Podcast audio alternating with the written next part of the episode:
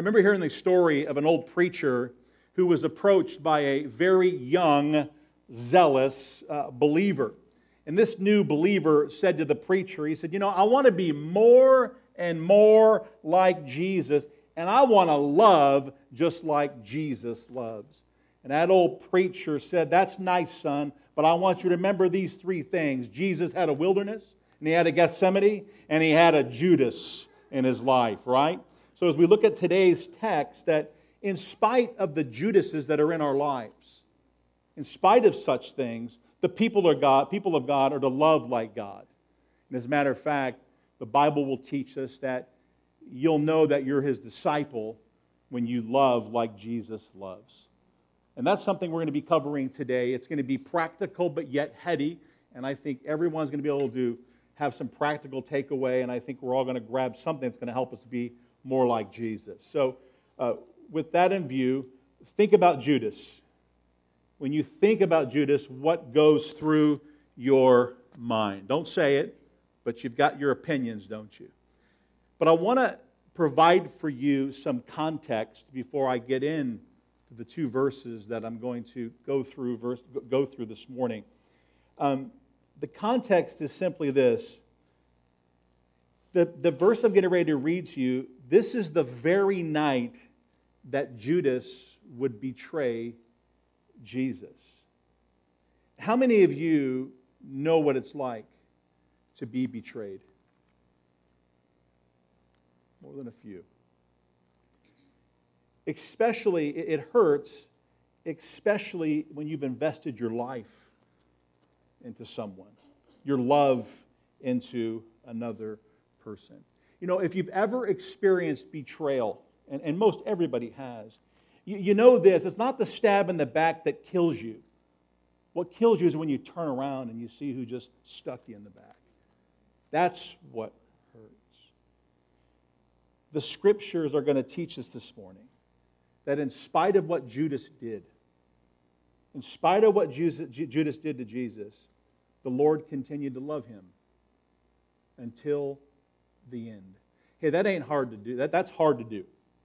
And one would argue and say that's impossible to do unless you are saved and you've got the power of the Holy Spirit that dwells within you. So keep that uh, in your thoughts. Again, Judas, keep that thought about Judas and who he is in your minds right now. And also remember what Jesus did with Judas. He washed his feet. You also know that uh, as they had that Lord, as they had that Last Supper, Jesus had Judas sitting next to him in a place of honor. So we know that he washed his feet, but we also see that he's sitting at a place of honor right there in the Last Supper. And this is going to be Jesus' final yet loving gesture to Judas, even though, once again, he knew that Judas would, in fact, betray him. Now, that's Judas, but there's some other people that are involved in this story. Jesus knew that his disciples would be in for a very difficult time. He knew that difficult times were coming for the disciples, that they would soon face many trials.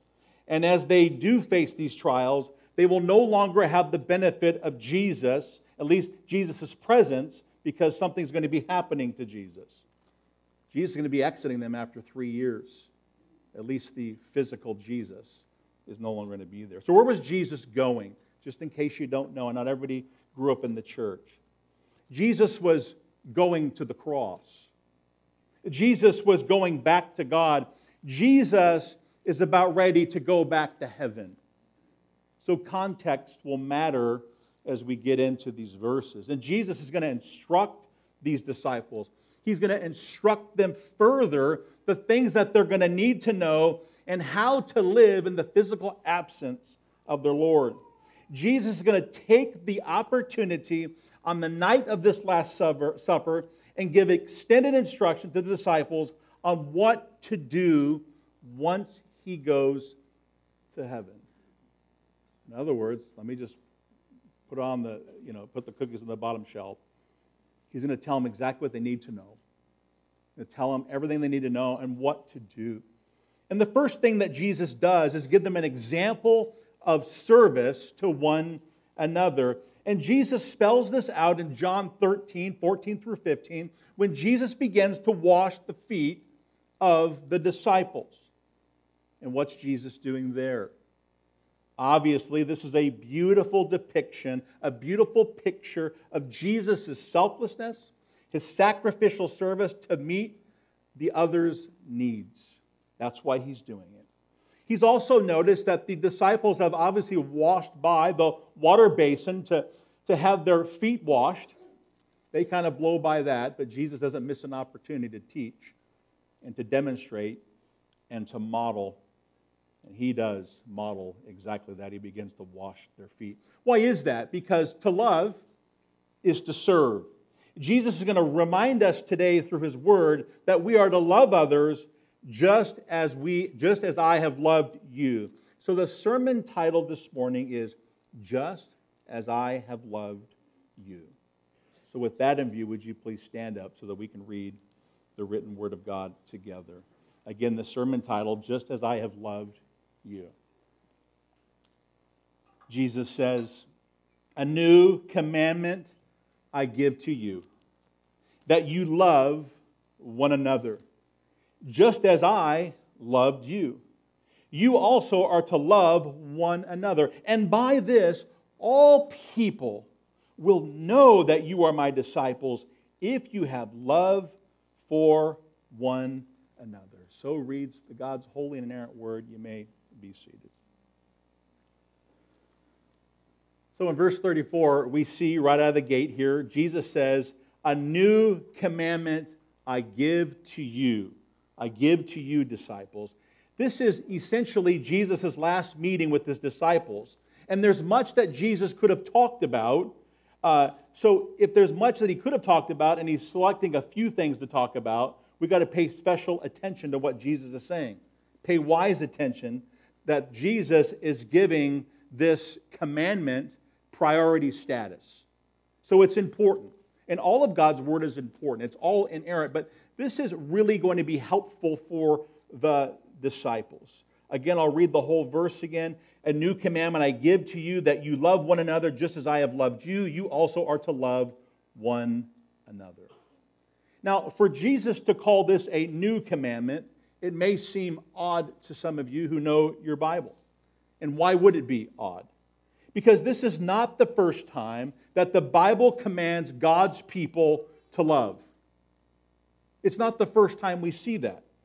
It was through Moses that God said in Leviticus 19:18, "Love your neighbor as yourself." So is it new or is it not new? We're going to find out. So, what then does Jesus mean when he said, loving one another is a new commandment? I thought J.C. Ryle said something very helpful and will help illuminate the text. Let me read it to you.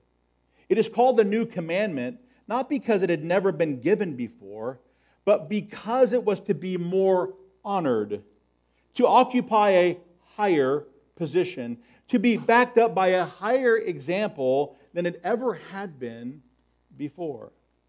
So, this is not a new commandment. However, this is a very new situation.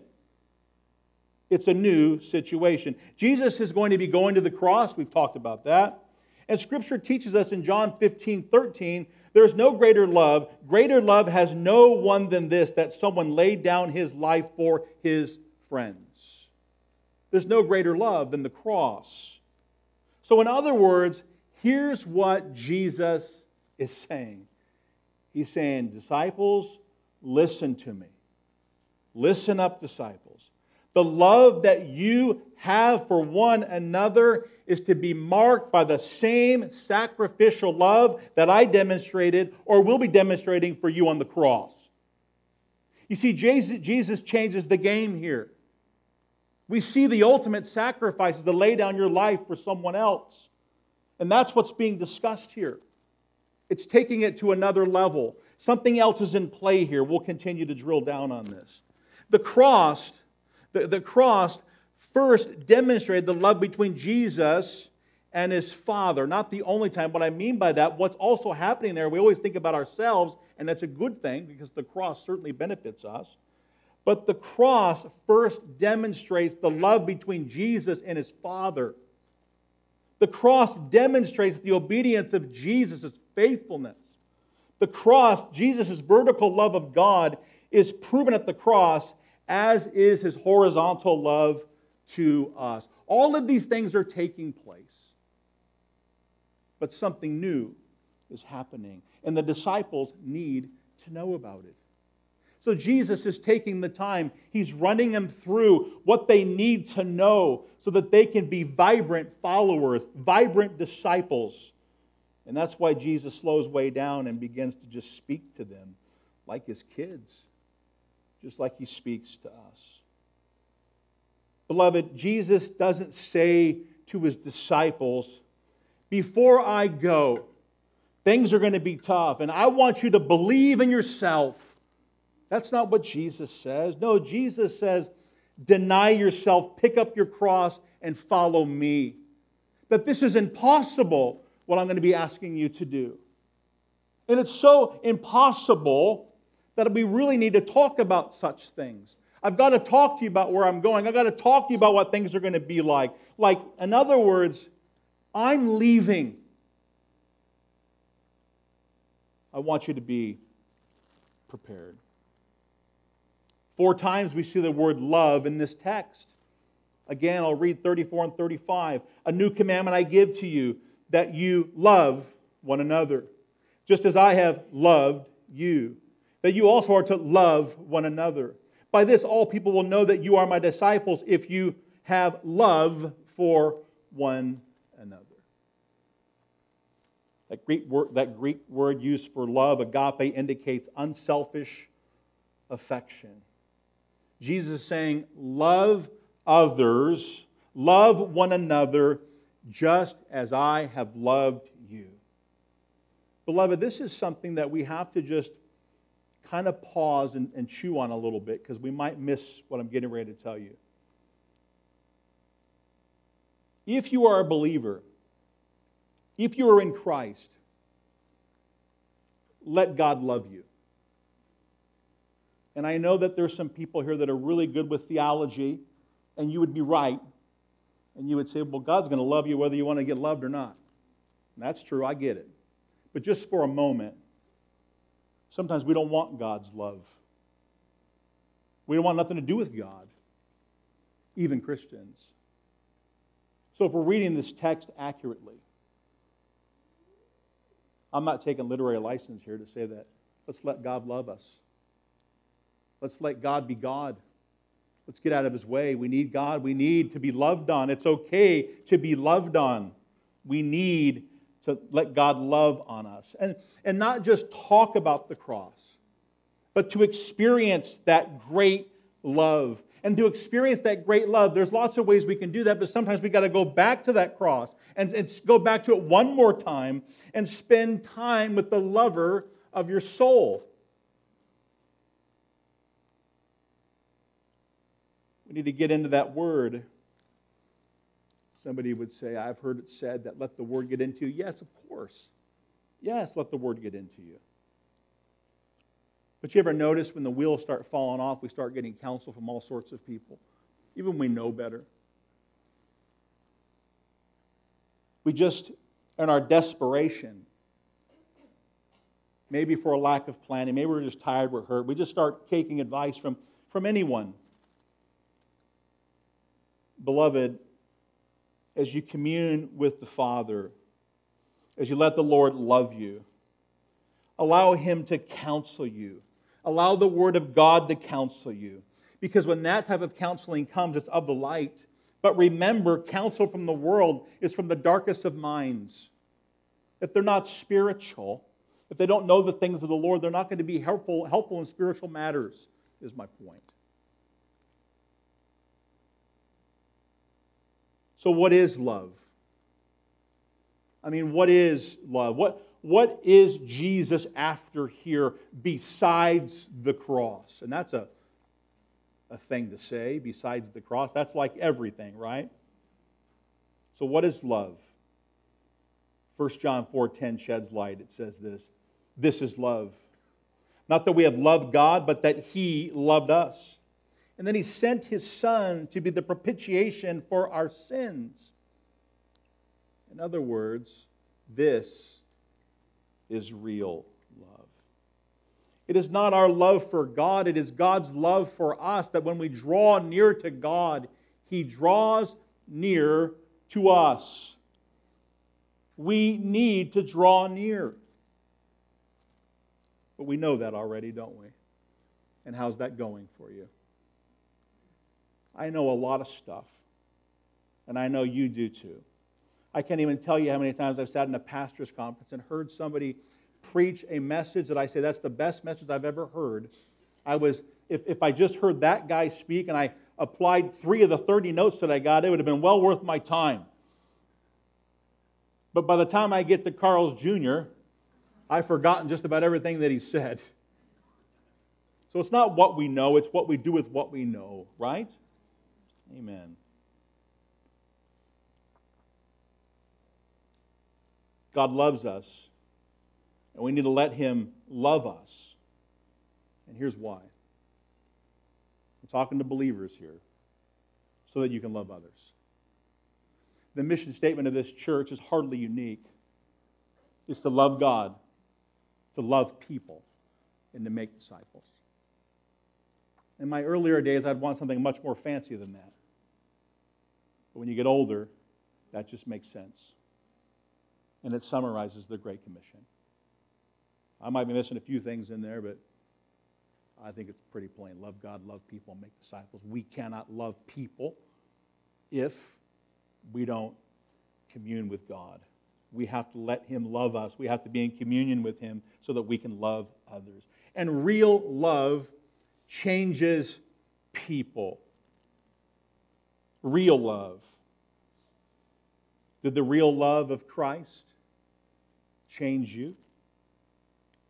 Here's how you can find out if the love of Christ changed you into a true follower of Christ. The text unfolds nicely here. Let me read 34 and 35 again.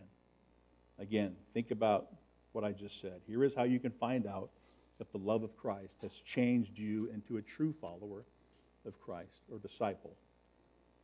A new commandment I give you that you love one another, just as I have loved you. You also are to love one another. Here it is. By this, all people will know that you are my disciples if if you have love for one. How is your love for others? How are your love levels? I know that the reserve tank can't be full for everyone in your life. That's understandable. But would you just take the time, even right now, and pause to take inventory on how it is that you're loving people right now? Would you start with your spouse, your brothers, your sisters, your friends, work? Whoever's coming to mind, how's that going for you? Your friend, your colleague, how is your love for others going? You see, saying that I'm a disciple of Christ, and yet at the same time, when there are those that will say, but I don't really like people much, or I just, I just prefer to, to keep to myself. Really, what someone's saying, whether they mean it or not, and I don't, I don't want to be ugly, I want to encourage you, but I also want to be truthful. Really, what's being said there is I want to wor- worship a Jesus that makes me comfortable. That's really what's being said, whether you mean it that way or not. And ultimately, what we're doing here, if that would be you, is you're creating a Jesus in your mind that is fabricated, one that you're making up. You're coming up with whatever your preference are, your preferences are, opinions, and what you've just created is a fake Jesus. But a way that we can not do such things is to just take God at His word And know that if He's asking us to do it, know that we can. Whether we're an introvert or an extrovert, whether we're tired or not tired. I mean, we can do such things. And listen, brothers and sisters, we need to do such things. We need to do such things. You know, COVID has become a dirt, dirty word, right? And I know we got opinions all over the place on that. And I, and I got a few of myself. But let me tell you, one of my greatest uh, takeaways from COVID I missed you guys. I missed my church. Not the same. I actually miss some of the arguments we have from time to time. The theological ones that I don't know the answers to, but I know people that do. I miss it. I miss you. And I know that you missed me. We need each other. We need each other. Charles Spurgeon said this We must all learn to hear what we don't like. The question is not, is it pleasant, but is it true? Yes and amen. And there's a way in which we speak to one another in love, but we need to speak to each other with grace and truth. And that's another way that we can love one another. As Anne Ortlund used to say to Louise and I, sometimes you can do God's will and not do, do it God's way. Amen. But Jesus says this back to Jesus. He says, By this, all people will know that you belong to me by the love you have for one another. I love these I am statements that the gals are going to be getting into in sisterhood, but let me just read you three. And think about the context of just getting along with one another. Think about the church. James 4 1, 4 11. Do not speak evil against one another. Do not grumble against one another, James 5 9. Rather, confess your sins to one another and pray for one another that you might be healed. This is healthy. At the end of the service, we'll have people up here praying. And not everybody that comes up is trusting Christ as their Lord and Savior for the first time or rededicating their life to Christ. There's just many that just say, well, just pray for me. I'm hurting. That's how we do one another's. That's how we love one another. So prayer at the end of the service is not just an add-on. It's not meant to keep you here for an extra seven minutes. We need each other. It's a part of worship. So none of us can become spiritually mature if we're not committed to let others build our lives and to build the lives of others. The gospel is and always has been a community project.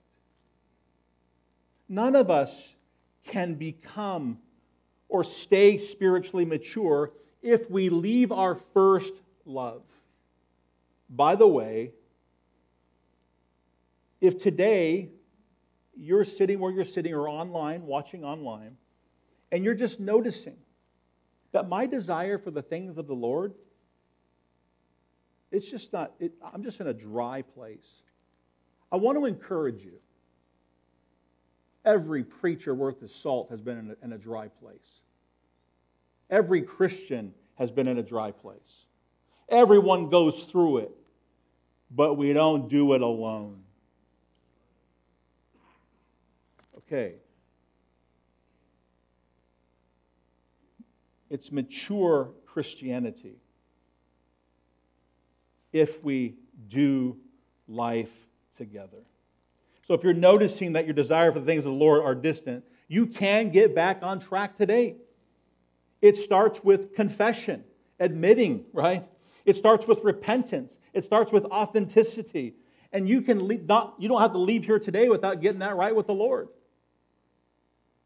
and tell somebody, I'm in a dry place. Would you pray for me? What a beautiful thing to start before you leave here today.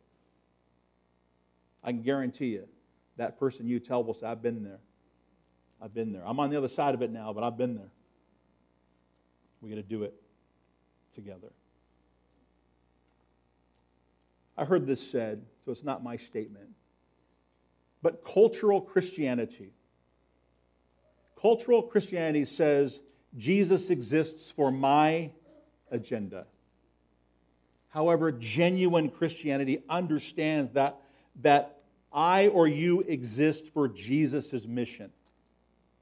That's why we exist. Yes, the chief aim, aim of man is to glorify God, right? But we exist to be on mission. We're never going to be more healthy spiritually than when we are expanding the kingdom of God together. Now, the point of today's text, and I could have just said this to you, and we could have gone home, is simply this is love for our fellow Christians shows the world we are disciples of Christ. That's the whole passage. That's the main idea. That's everything. So, preacher, why, why are you going to take 35 minutes to tell me all that? Because I want to help you and help myself on how to apply it. We'll spend some time applying it now that you have the background and those such things. We'll get to that in, in just a minute.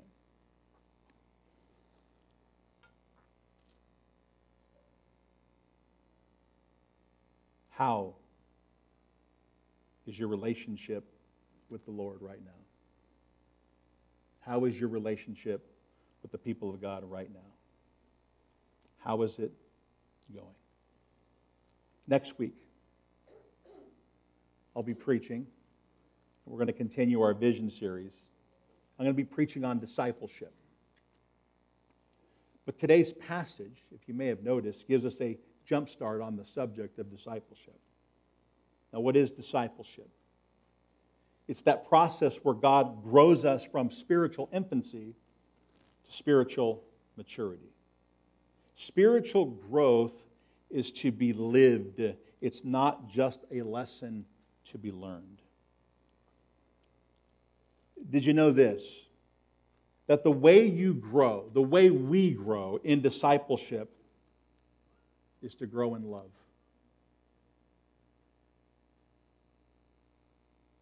Preacher, did you just say that one of the ways we can grow in discipleship is to grow in love? That's what I said. Love is the centerpiece of what it means to be a true disciple or discipler of Jesus. Love is the decision to biblically pursue the well being of another. That's what love is. Love sums up the entire Christian life. True love of God will always be accompanied by love of the people. Jonathan Edwards wrote, I believe it's impossible for a person to love God and to love others without first experiencing the grace of God in their own lives. Have you known any Christians that look like they've been sucking on lemons? Let that not be you. One writer said, Obey God and just, this is so profound and so simple. Obey God and just let your feelings catch up. But, Pastor, my hurts, my pain, whatever it is that's going through your mind, let me just challenge you to step out of your past and step into his presence. You want to love people and you're having it hard? Let's get out of the past and move into the future. Let's move into his presence. In his presence is the fullness of what? Joy. So we don't need to learn more about this. We really don't. We need to do it. We need to do it. Here's how your pastor, here's how the elders, the deacons, and key leaders of this church, here is how we can begin to love one another as Christ loved us. Are you ready? Let me give you a few things. We love by forgiving each other as Christ forgave us. So when you were thinking about that person, maybe you got beef with that person. We love by forgiving each other as Christ forgave us. We love by serving one another in humility as Christ served his disciples by washing their feet. Here's a great place to practice your love and your one another's. Do it at home. Do it at work. Do it where you're at. And keep doing it. We love by generously giving to those in need from our financial and physical resources. We love by patiently bearing with one another when mistakes and immaturity manifest. We love by deferring to one another in humility and seeking their best interests above our own. We love by speaking the truth in love, not by compromising we don't want to be fearful that they're going to be offended. We're going to speak the truth. But remember what we talked about? We're going to do it God's way. We're going to be gentle, gracious, kind. We love by refusing to isolate ourselves. Anybody here, don't raise your hand, but are you an isolator? When it all hits the fan, you lock yourself in your room and you turn your phone off and you turn the lights real dim and then you pretend like you're sick. Any of those?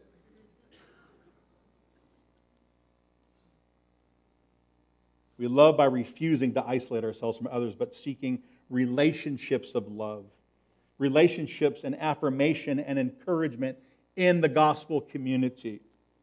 We love by always being willing to suffer inconveniences. And a, paper, and a pastor's not favorite word, and interruptions. guys, my heart sometimes is just wicked. I'll tell God, God, these are the things I want to get done today. I've got I've got to talk to Ron Gallerini at 11 o'clock. I got Wilson at 1 o'clock. I got this and this. And then, like, I'm barely got enough time to get things done. And here comes somebody in my office. And, they, and you know what they want to do? They expect me to love them. It's the weirdest thing. As a young pastor, I, I would say, you know, can't you see? I mean, don't you see the books? They're all the dead guys. I'm reading them. And they would say, Don't really care about your books. I don't say that, but I just need you to love me. You know who taught me that? Jim Wilson. I hated it when he said that to me. Just love them. I don't want to love them. I'm busy. I want to love them when I'm not being busy so I can love them even better You get the point. I'm sure that you've had a few of those people in your life as well. I'm growing in that area. You know what I call it now when you interrupt me, church? I call it a divine interruption. I had to spiritualize it, and it works.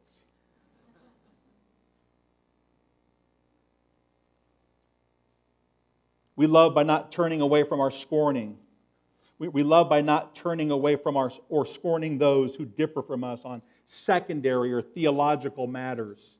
Someone say amen. Someone say thank you, Jesus. Secondary issues. We love by striving at all times to preserve the bond of unity of the Spirit. Let me share this. If there's any of you that likes to avoid conflict, that would probably be 90% of us, 80% of us, if that's what the statistics are. I think it's 80%. Conflict avoidance in any kind of relationship is a sign of it's a sign not of stability, but rather it's a symptom of a serious problem. Here's what the Bible teaches us to do. Go to your brother. Talk to them. So, the right way to handle challenges or conflict within the church, assuming they're believers, is you can't, if, if you came to me and said, you know, I've got a problem with Sally, I've got a problem with Mike, what I need to do is take you to Matthew 18 and say, well, listen, you got to go to your brother. You guys have got to work that out. Now, there's some things we can talk about if it doesn't work out, but for right now, start there. And God wants us to solve our own challenges because people problems are normative Christianity. And one of the ways that we can really get out front of challenges is just to do what God says and go to your brother or your sister and have a, have a, have a conversation. By the way, Have you ever known for sure that the person was dead wrong and you sat down you found out that you were dead wrong? Don't leave me up here. Uh, we love by praying for one another. Aren't we going to be doing that at the end of the service today? This is a way that I get to love you. Our prayer time gets to love you, and you get to love us. Above all else, we love by laboring in God's grace to enable others to enjoy Christ as their supreme treasure. In other words, we get to grow in holiness. We get to, we get to go through the sanctification process together. We get to do life together. We get to see God do wonderful things in and through our lives. But, brothers and sisters, if God was only love, there would be no cross for Jesus. But because of God's great love for us, Jesus does, in fact, come to this earth on a rescue mission. That's what he was doing. And when he comes to us on this, this rescue mission, he's bringing with him the only cure to a terminal disease that every man has called sin. This disease, sin, if it's not dealt with, will send every man and woman to hell. But by the grace of God, by the love of God, Jesus willingly comes to this earth. And you want to know what was happening on that cross? Jesus was taking your sins upon himself. He was innocent, but he takes your sin upon himself and he communes your death sentence. There is no greater love than that. Well, preacher, where I come from, everybody goes to heaven. That's not what the Bible says. The Bible says that God was so gracious and merciful that he sent his son. That you can have eternal life. By what? By recognizing what Jesus did and recognizing your own sin. No one can enter the kingdom of God without repentance. No one can enter the kingdom of God without fleeing from sin. No one can enter the kingdom of God without putting our trust in Christ alone. You see, what the gospel does, it does a lot of things. Here, here's a few things. The gospel changes us, it transforms us, it takes us from lost to found, from wrecked to redeemed, from empty to filled with the Spirit, from captive to free, from broken to a new creation, from bankrupt to a co heir, and from dead to alive. That's what the gospel does. Jesus did not command us to love one another and just do it relatively well. Give it a shot. He commanded us to love one another divinely well and to love as he loved. That's what the Bible says. So, your takeaway today if you go to Taco Bell, McDonald's, you go to a nice restaurant, you go home, what is going to stand out in your mind from today? What is it that God was dealing with you on? What is it that you can apply? How can the Word of God transform you today? That's the thing that we all need to get to work on. It's different for some of you, I know. But all of us can respond to this word that we heard today. Let's do that. Let's not be legalistic about it. Let's just know that our, if we're in Christ, the Lord loves us. But if we're not in Christ, there's, empty, there's enmity between us. If you don't know the Lord, you need to get right. You need to repent. Your faith in Christ. When that happens, He'll give you a new heart with new desires. You'll be able to do all the things I just talked about. You won't do it perfectly, but you'll be able to do it. Here's why because of the Holy Spirit that dwells within you. Praise God for the Holy Spirit. You see these disciples as I close. They they love Jesus. Judas didn't, I, I get that, but there's there's 11 others. They're missing their friend. What's all, all this is happening so fast. He's leaving after three years of ministry by walking around. They had access to Jesus, and now he's got this other plan, and they're perplexed. And then he'll tell them, Got something better for you the Holy Spirit. We're going to talk about that when we talk about discipleship. For now, I'll just let that simmer. Many of you know what that means, and if you do, praise God, and if you don't, we'll get into it.